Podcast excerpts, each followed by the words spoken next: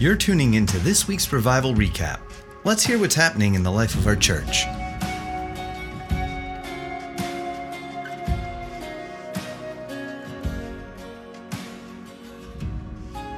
Well, hey everyone, welcome back to our revival recap. Today we're chatting about highlights from our Saturday night meeting. I'm Clint Davis, and I'm here with our very own Shane Harris. Hey Shane. Hey Clint, how you doing? It's good to be here. Yeah, good, good. Ooh, looking forward to this. Uh, Yeah. Fruit, fruit, fruit all over the place. Oh yeah, definitely. so fantastic. Um, hey, great preach on Saturday, man. Um, Thank you. As far as everything else went about the meeting on Saturday, always like to catch up on some of the aspects of what we're building, our culture, our community. What was Saturday like for you? Maybe some of the things that stood out to you that we maybe didn't see or didn't pick up on. Um, do you have anything like that for us today? Yeah, um, I, I thought the worship was really, which it it always is. We have some phenomenal worship leaders, and uh, Marquita, there was one moment in the worship that was so phenomenal to me. I, you probably remember when it slowed down, and she mm. just slowed everything down. And probably in the whole service, in that moment, is where I could really sense the presence of God, and there was like this nice space there just to get revelation from God. So I just I really enjoyed how she brought that in. I love that. We we need to dub that. I think we should call that Marquita's Matrix moment. yeah, ex- exactly. Everything just slowing down. Yeah. Man, I know. It's it's hard to I mean, almost everybody we've done a recap with in the week has been like, yeah, worship. Yeah, it's it is like so awesome, and I think it's really incredible how many different worship leaders we have, and they all bring kind of a different flow. And Right. so it's you just never know what it's going to be like, but it's always good. Right, and it is such a core part of our um, of our culture and how we come into the throne room to start the the service off and that. But you're you're 100 percent right. Every one of them is different, and it's like it's just flowing from their. You can tell from their personal personal lives. Yeah, it's fantastic. Yeah, and so is uh, every single individual. it should be coming with your own personal flow. Right. And um, so, true. hopefully, you are spending time with God in private and bringing it on a Saturday. We love it. Yeah, Um, yeah. Well, uh, here we go. You ready? I'm ready. All right. Talk about it. All right. So um, you preached a message titled "Supernatural Fruit Pouring into the Present." Yes. It's, I, I get the sense straight off the bat there that there's two presents. Uh, yeah. um, what is your heart behind this message? Why this message now? What do you What do you sort of pick up in the spirit that led you into this topic?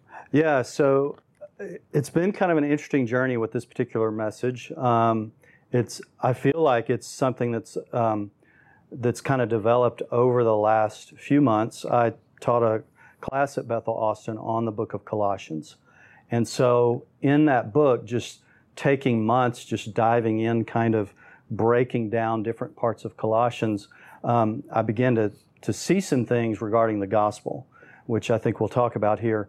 Um, and as I began to see those things, I just began to, to marinate in what God was speaking to me about the power of the gospel to, um, to bring transformation, not only in salvation, but also in this ongoing idea of, of transformational discipleship. And um, I marinated in that for a while. Then I took a trip to, to Germany. And it was really fascinating to me because when I was in Germany, I had this encounter with God that was a part of spending all that time in the Word in Colossians. And this encounter um, happened in a in a service, and it was so strong that I I became very very unaware of actually what was happening in the room because I was so uh, focused on the on the Lord, and it was like it was almost like I was being pulled up into a heavenly realm. And I, I, I began to see in that realm uh, the this gate. I actually saw two gates, and one of the gates, the way I could describe it, it was more less like a gate, more like an, an opening where you walk through the oil of the of the Spirit. And when I walked in through that, it was it was a place where I began to see the unsearchable riches of Christ that's talked about in Ephesians. And what I began to see there was those were the fruits of the Spirit, and that the riches of heaven are actually the fruits. And the main thing that I saw while I was there is that those fruits could not be picked up with your hands by your really representing your own ability or your ability to work those things, but they could only be picked up by your heart. And, um, and as I began to see that, I began to see this place of consecration, of how important it was to pick up the fruit of heaven with your heart, live a life that's consecrated so that you can pick up more and more of it. And then the other gate I saw was a gate that kind of exited this place and went out into the world where you could impart these things to other people. Wow. That's, yeah. That's amazing. I almost don't want to breeze over that. yeah, right, right. It's an amazing vision to have. Yeah. I love the uh, I love the picture of coming through like the veil of oil. Yeah. That's, yeah. Because it speaks of anointing. Right? Yes. Yeah.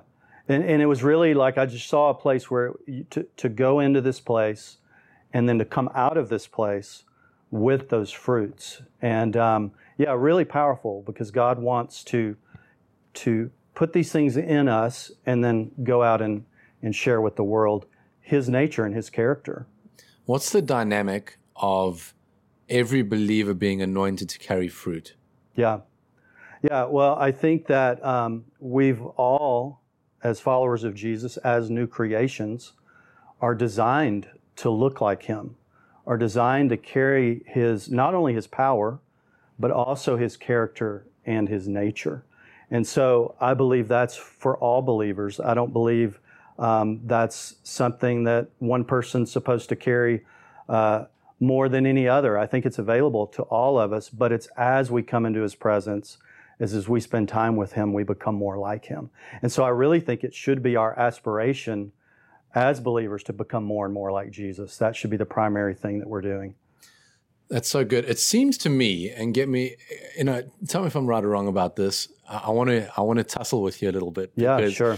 So we have gifts, yep. right, and we have fruit. Right. Seems like we have a massive emphasis in the modern day church for gifts. Yeah, of course. and forget about fruits sometime, which can be disheartening to to a lot of people. Right. Um, maybe you could touch on that a little bit as far as gifts versus fruit differences, importances. Yeah. Yeah, I mean, I think of I think they're they're both extremely important. We want the gifts, we want um, God's power to flow through us, um, but at the same time, and I don't believe we have to pick one or the other. I think that we should we should be going for both of those things because um, the the fruit is the is God's character and His nature, and so we want to carry that with the gifts, with the power. And I think sometimes those things can get out of line, which can cause problems. In other words, we can carry anointing, but if our, our character and is not lining up with his character, then we will begin to actually operate in those gifts, not from a position of love, but a position of self. And so I don't think the gifts are going to be near as effective. And even at times, we see lots of problems where someone's really gifted, but they're not operating out of place of the love of God. Right. Absolutely. Yeah. That is true. Yeah. Um, it almost seems in a way that because you've drawn this incredible dynamic and some of the some of the one liners you threw out there this week were just awesome. Yeah. This correlation between the fruits that are in the heavenly realm mm-hmm. is almost like I don't want to put it this way, but for lack of better language, it's like there's a eternal importance right. on fruit and this Christ-like character, where on gifts maybe not so much. Some of them are kind of for this age. Right. Is that? I mean, it's kind of simplistic, but you know. yeah, yeah. I think definitely some some of the gifts are are more for ministry in this earth, so it's extremely important. But the character and nature of God is something that we will walk in through all eternity, and so I think there is a weight of a eternal significance that happens when we begin to talk about the, the fruits and the character and the nature of, of Jesus in us. So good. Yeah. Just slinging fruit at each other. yeah, definitely. you mentioned this term, and I love it. It's so close to my heart as well transformational discipleship. Uh, you brought up Colossians 1 5. Yeah. And you spoke about the gospel working in us in transformational discipleship, that the gospel is actually working inside of us right now. Yeah, and one thing this really came out of this class on Colossians. Um, Colossians 1 6 says, um, or let me, I'll just read that. How about yeah, that? Go ahead. It's really powerful. Colossians 1 5 says, Because of the hope laid up for you in heaven, of this you have heard before the word of truth, the gospel. In verse 6, it says, which has come to you as indeed in the whole world it's bearing fruit and increasing. And so we see here that that Paul was was writing to both the he was writing to the Colossians and he talked about that the gospel was coming to the whole world, but also to them, and that it was bearing fruit and increasing. And so out of that, I really began to see how the gospel's not just something that we often think of it in that that thing that happens at initial salvation, which it is. The message of the gospel, we receive it into our hearts. But it's also continuing to work inside of us. The power of the cross, the power of the resurrection is something that is constantly working in us. It's constantly bearing fruit and increasing in us. And so that is that's really where that comes from in, in Colossians. Absolutely. And that's yeah. that's a good distinction to make in that the word gospel is good news. Right. We see it as that's the defining term of our faith. It isn't really. There are many different gospels. Right. And when we separate the gospel of salvation for salvation, then we have this other gospel that lives under the gospel of the kingdom. When you come in salvation, you don't have much fruit necessarily. I mean, you do. Every person is created in God's image, so there's fruit, right. but you start growing in it. Right. But then as you continue in the gospel of the kingdom, this fruit aligns with your cult, your um, character that grows to right. be God's character, right? Yeah. So uh, I love that we do move on from from gospel very easily, don't we? We do. We get away from it really quick sometimes. Real quick. Yeah.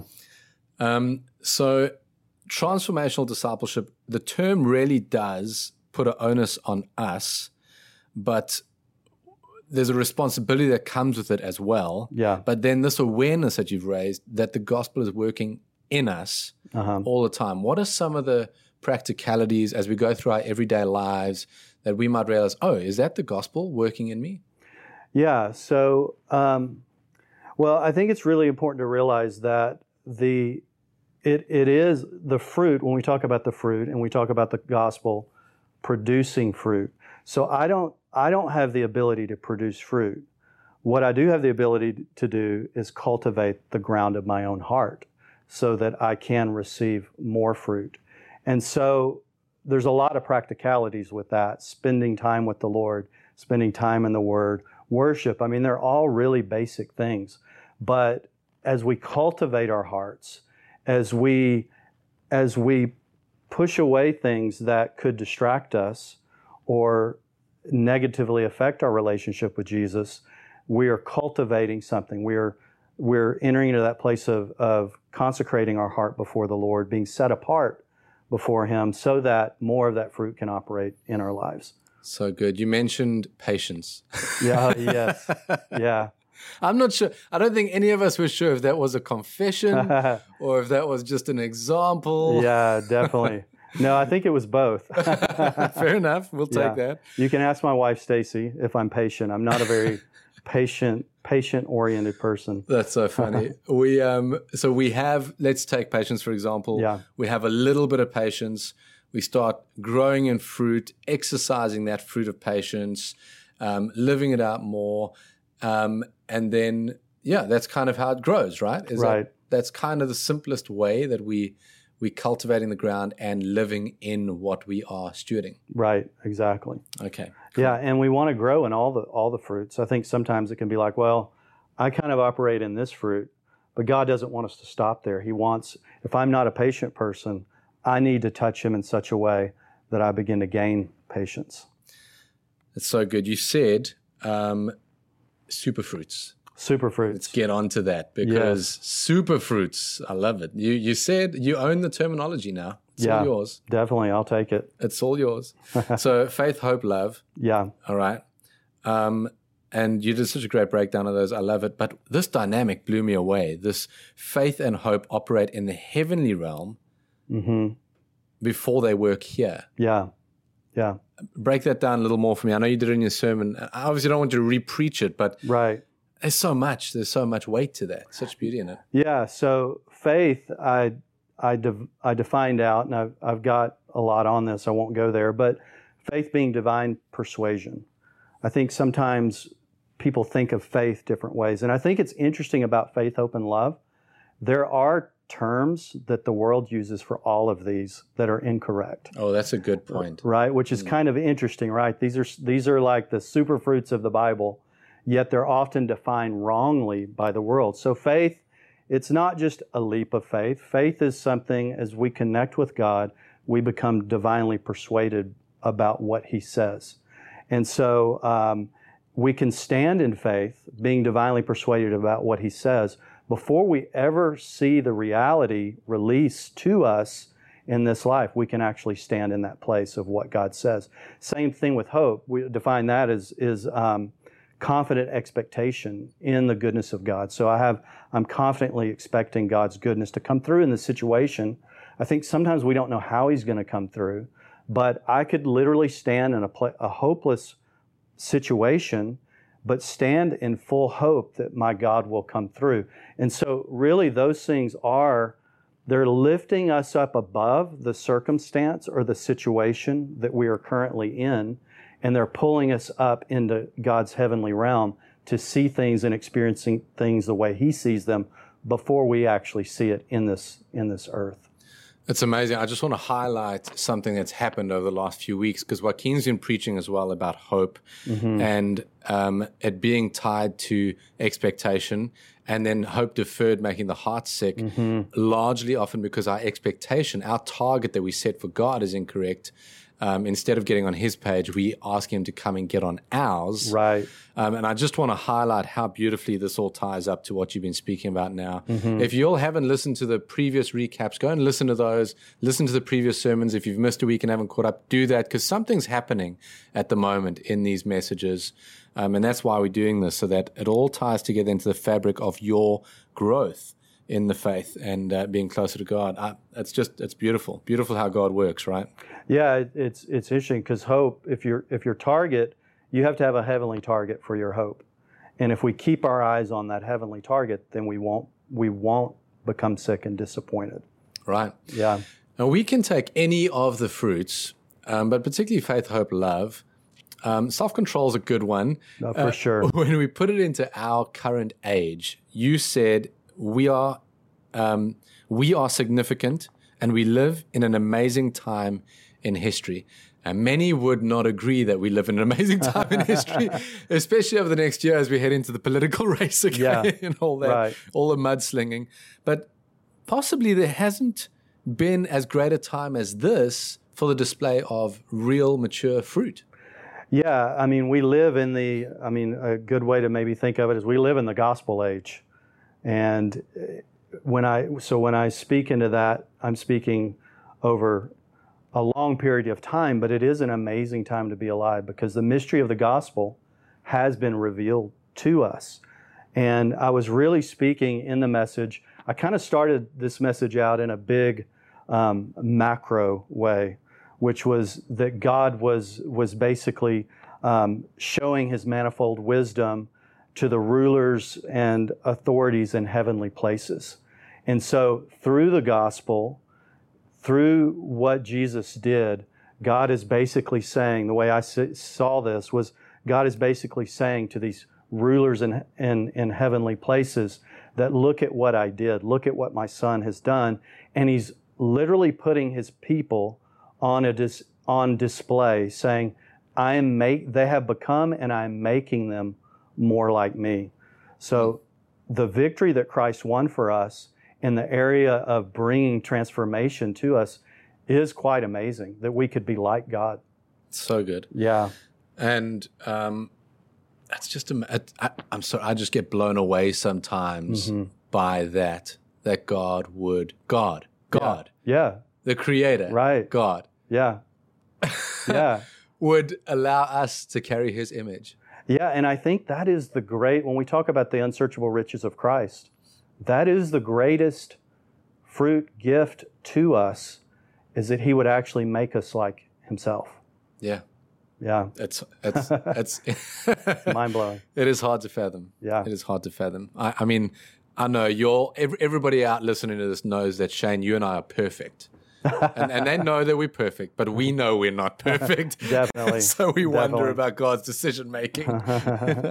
yeah, we're definitely works in progress, all of us. He's so good. Yeah. Um, you made the statement. You said um, fruit is important because it's His image. This was out of Galatians five. You said His likeness upon us, and you said fruit is not inward; it's outward. The more mature the fruit becomes in you, the more it looks outward.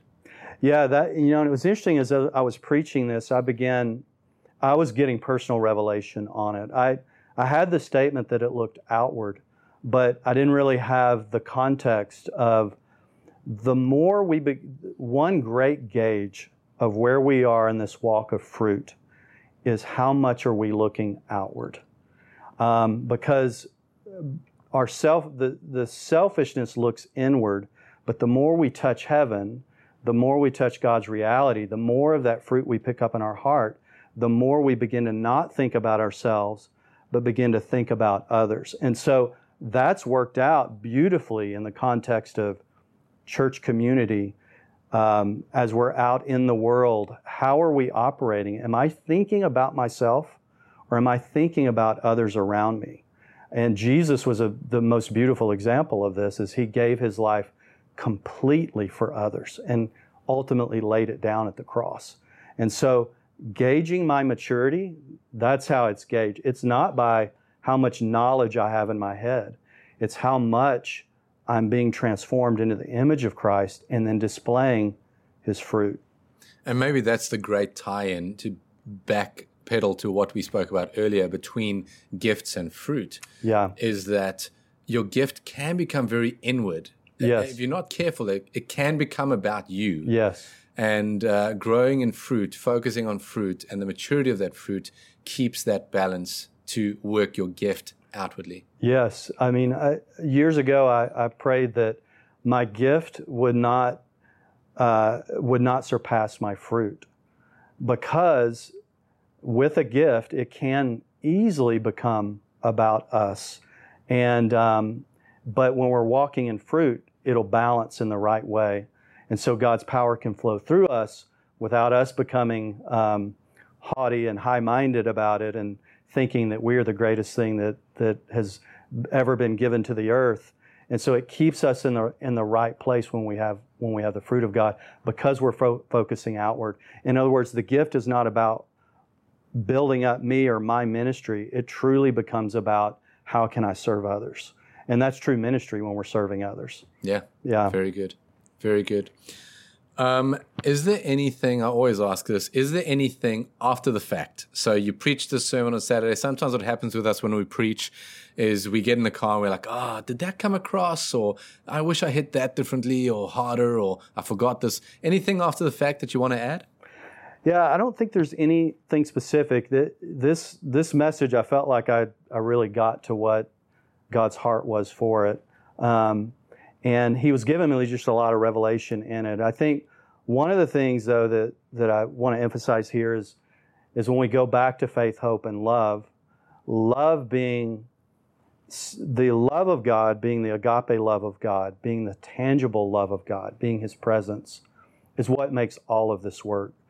Being the greatest gift it, it's what makes everything flow. So we can have all of this, but if we don't have the atmosphere of the presence of God and His love being poured out, these things aren't going to work like they're supposed to work. And so, um, one thing that I would really want to emphasize is let's get close to God. Let's let His love pour out inside of us because it is the most powerful thing that we possess is the love of God.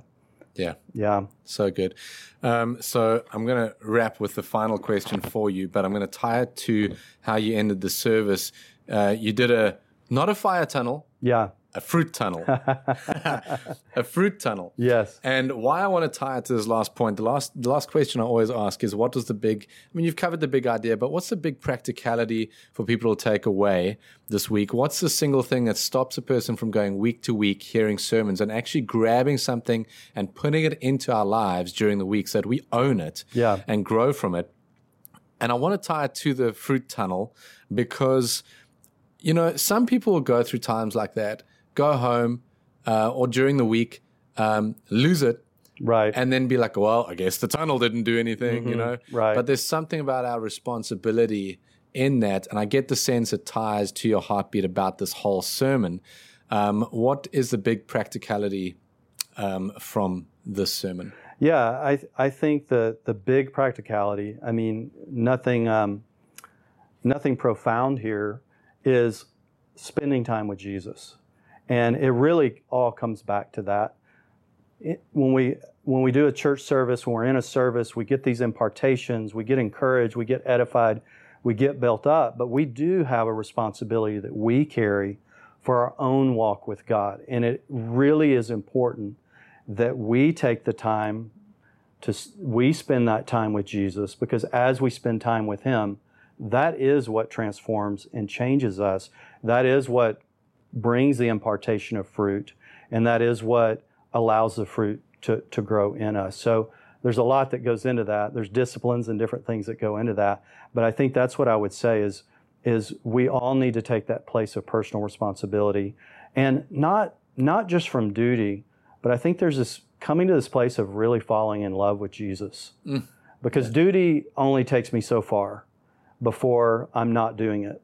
But if I can have an encounter with God and not just and allow that encounter to continue day after day, that's when I'm really going to be transformed.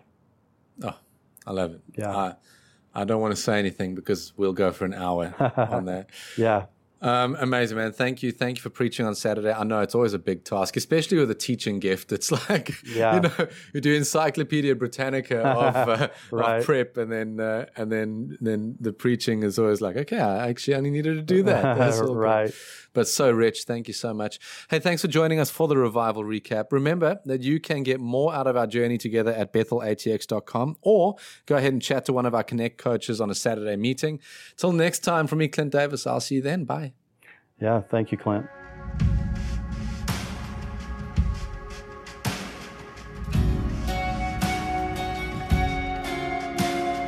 Thanks for tuning in to this week's Revival Recap. For more of our podcasts and other resources, visit bethelatx.com.